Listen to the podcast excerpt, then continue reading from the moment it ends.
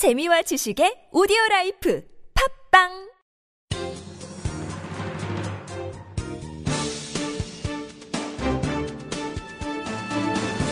일간사설 유월 십팔일 목요일 한겨레 사설 한 달이 지나도록 믿음 못 주는 메르스 대응.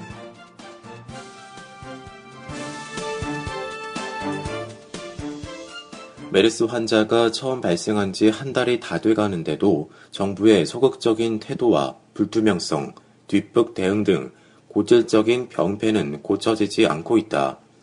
정부는 메르스 잠복기가 이일에서 십사일이라고 판단했지만 최근 들어 환자 접촉일로부터 십사일을 넘긴 뒤 발병한 사례가 잇따르고 있다. 잠복기가 최장 십사일이라면 삼성서울병원 응급실을 진원지로 하는 메르스 확산은 지난 주말 이전에 그쳤어야 한다. 하지만 대구시 공무원인 백오십사번째 환자 등은 삼성서울병원을 방문한 뒤 십육일에서 십칠일 만에 증상이 나타났고 이와 유사한 사례가 계속 추가되고 있다. 이에 따라 애초에 잠복기 판단이 잘못됐거나 병원을 방문한 이후 가족 접촉 등 다른 경로로 감염이 이뤄졌을 가능성이 제기된다. 전자의 경우 방역체계의 전환이 필요해진다. 환자 접촉자 격리와 병원 폐쇄 등의 기간이 십사일의 잠복기를 기준으로 설정돼 있기 때문이다. 후자의 경우 정부가 극구 배제해온 병원 밖 감염이라는 새로운 전파 경로가 나타난 것인 만큼 역시 추가적인 방역 대책이 마련돼야 한다. 하지만 정부는 두 가지 가능성을 일절 부인하며 확진이 지연된 것일 뿐이라는 어정쩡한 설명만 하고 있다. 그러면서 추가로 확진되는 환자의 발병일이나 각 가족관계 등을 공개하지 않겠다고 한다. 잠복기와 가족 간 감염 가능성 등을 따져볼 기본 정보를 아예 감추겠다는 의도로 의심된다.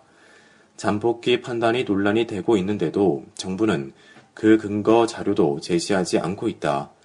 입장이 곤란해지는 정부는 일단 비공개하고 보는 비밀주의 병이 또 도진 듯하다.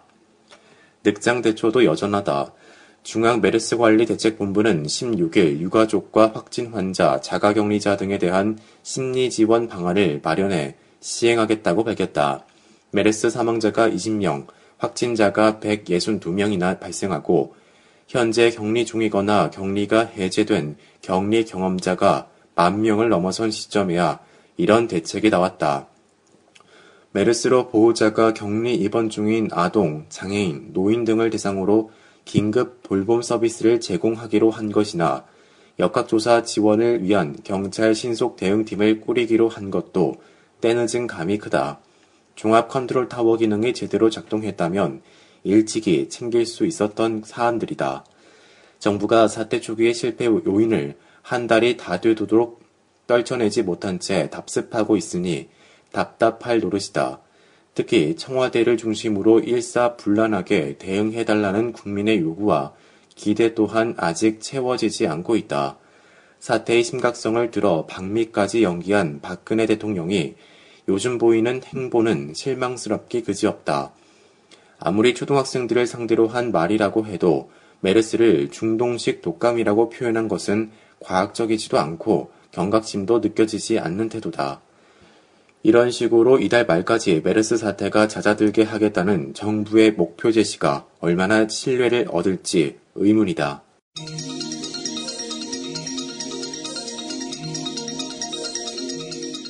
메르스 의료진의 분투의 성원을. 메르스 환자 치료를 받고 있는 거점 병원들이 매우 열악한 상황이다. 사태가 장기화하면서 환자가 공공병원 위주로 몰리고 인력과 장비가 크게 모자라는 문제가 불거지고 있다. 의료진의 긴장과 피로도 한계 상황에 이르고 있다. 어려움 속에서 현장을 지키며 감염병 퇴치를 위해 분투하는 의료인들의 헌신에 존경의 마음을 표시한다. 우주복처럼 생긴 방호복을 입고 격리병실에 들어가면 오분만 지나도 온몸이 땀으로 젖고 고글에 김이 서려 앞이 잘 보이지 않는다고 한다. 간호사가 환자를 돌보다 탈수 증상으로 정신을 잃고 쓰러지는 일도 생기고 있다.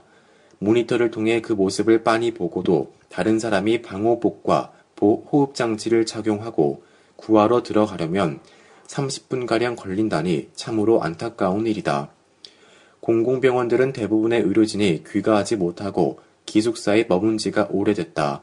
의사와 간호사, 기능 직원들까지 모두 과로하고 있지만 대체 인력을 조달하기도 어렵다고 한다.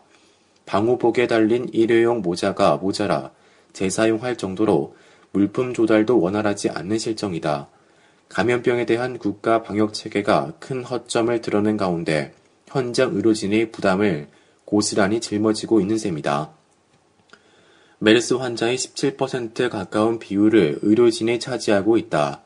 병원 관리체계에 문제가 있었겠지만 병원 자체가 위험한 현장이었음이 이해된다. 의료진의 두려움도 만만찮을 것이다. 주변의 따가운 시선도 의료인들을 힘들게 하고 있다. 메르스 진료 의료인의 자녀를 학교에 보내지 말라고 집 주변 주민들이 야박하게 민원을 넣기도 했다고 한다. 이런 상황에서 의료인들이 흔들림 없이 환자의 곁을 이십사 시간 지키고 있다. 용기와 사명감 없이는 할 수 없는 일이다. 국가 방역체계의 문제점과 정부의 초기 대응 실패는 더 말할 나위가 없다. 이런 가운데서도 우리가 희망을 유지할 수 있는 것은 한 사람의 환자라도 더 살려내려고 헌신하고 분투 노력하는 의료인들 덕분이다. 이들은 공동체를 위해 누구보다 앞장서서 그것도 말없이 책임을 다하고 있다.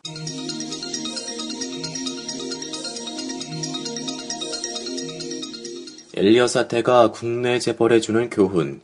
제일 모직 삼성물산 합병 표대결을 앞두고 삼성물산과 엘리엇 매니지먼트가 치열한 기싸움을 벌이고 있다. 외국계 헤지펀드가 국내 최대 재벌 계열사의 경영 행위에 제동을 걸고 나온 터라 나라 안팎의 관심이 크다. 삼성은 당혹감을 감추고 엘리엇의 행동에 나쁜 의도가 숨어 있음을 부각하려 애쓴다. 물론 무자비하다는 소리를 들을 만한 전력이 있다. 가격이 폭락한 아르헨티나 국채 사억 달러어치를 헐값에 사들였다가 액면가 보상 소송을 내 십삼억 삼천만 달러를 챙긴 것으로 악명이 높다. 지난해 아르헨티나 재정 위기의 단초를 제공했다는 비난이 일정도다. 콩고와 페루에서도 비슷한 사례가 있다. 이번 역시 투자 기업의 장기적 발전에 보탬이 되기는커녕 약점을 물고 늘어져 과도한 차익을 챙기려 한다는 의심을 받을 만하다.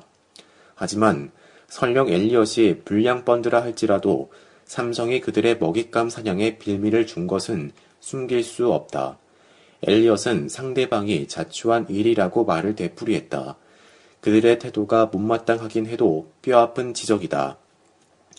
이번에도 시장 참가자의 눈엔 삼성의 빈틈이 컸다. 합병 비율 산정 때 삼성물산의 가치가 저평가됐다는 비판에서 자유롭지 않다.